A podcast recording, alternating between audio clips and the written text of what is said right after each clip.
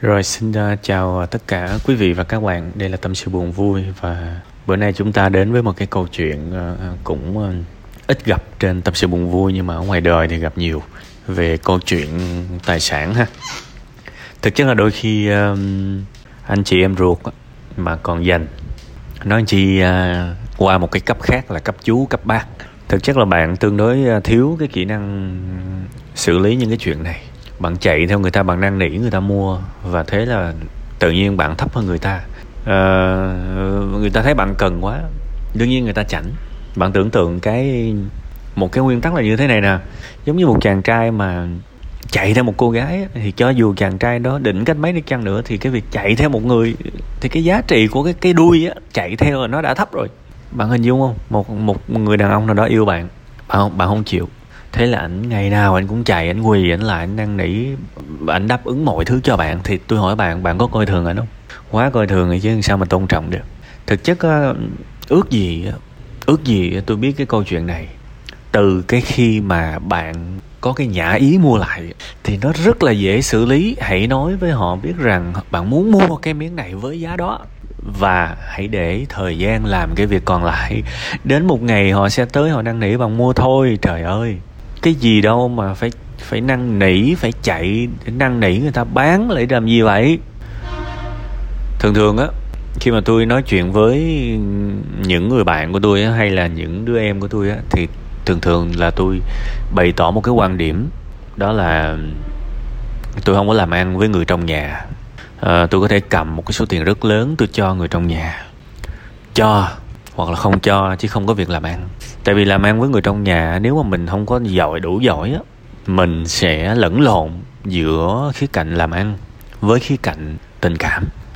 Thực chất cái mối quan hệ của bạn và mẹ bạn với lại những người chú bác ở đây á, là mối quan hệ mua bán. Bạn hiểu không? Đó là mối mối quan hệ mua bán. Và bạn với mẹ bạn đang bị lẫn lộn tè le hột me hết.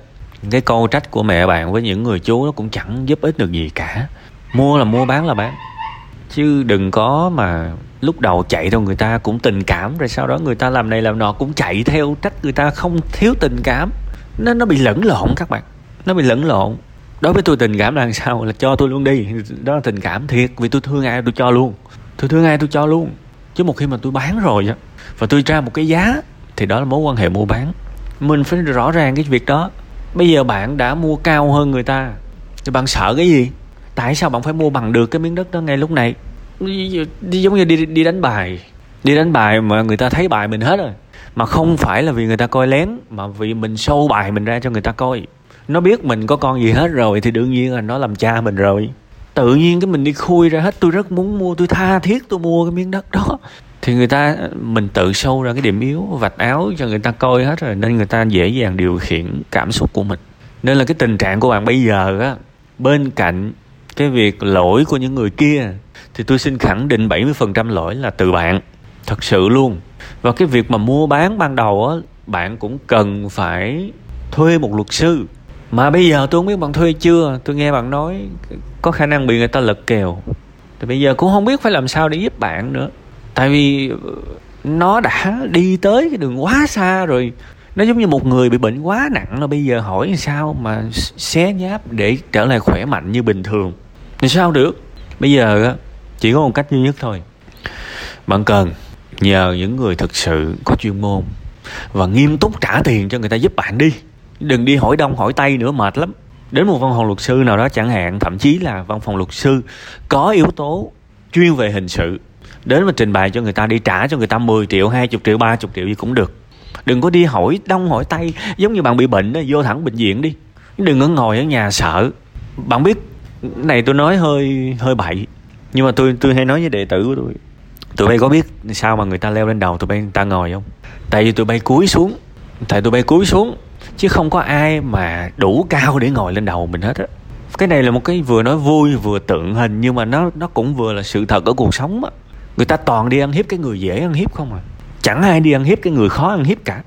Người ta đánh, có cái cú đấm người ta đấm vô đâu người ta đấm vô cây chuối người ta đấm vô à, cái miếng mút mút xốp, người ta đánh vô cái gối bông gòn.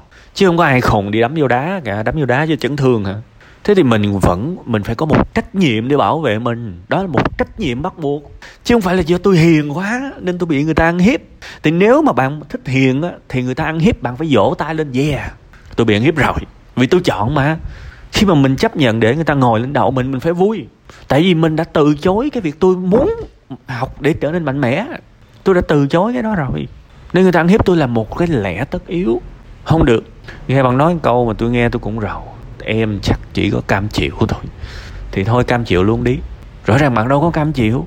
Chẳng qua là bạn đang nhát là cái thứ nhất. Và bạn đang chọn con đường yếu đuối là cái thứ hai. Và bạn yếu đuối đến mức mà người ta chỉ cần nói một câu thôi là bạn đã lung lay rồi. Và người ta, bạn để người ta biết điều đó. Người ta thao túng tâm lý bạn trong cái tình trạng này nói thiệt chơi hơi mất dạy xíu. Rất là dễ để khơi nên những cái bằng chứng phạm tội bằng cách nhắn những cái tin nhắn mồi và người ta sẽ xa lưới. Nhưng mà đây là những cái câu chuyện nghiệp vụ. Tôi không có muốn hướng dẫn các bạn. Tôi tôi thành thật mong muốn bạn đi tìm những nơi trợ giúp thích hợp và họ có thể trợ giúp bạn. Giống như bị bệnh, đi vô bệnh viện, còn trong trường hợp này đi tới những cái văn phòng luật sư mà chuyên về hình sự. Trời ơi, cuộc đời này vỏ quýt dày thì có móng tay nhọn chứ.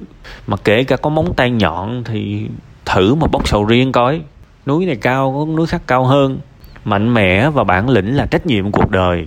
Chúng ta sống, chúng ta vừa yêu thương, vừa giúp đỡ người khác, vừa tự bi, vừa bác ái, nhưng cũng phải có cái phẩm giá của mình phải có cái phẩm giá của mình để người ta tôn trọng mình, chứ không thể nào mà ngồi lên đầu mình được.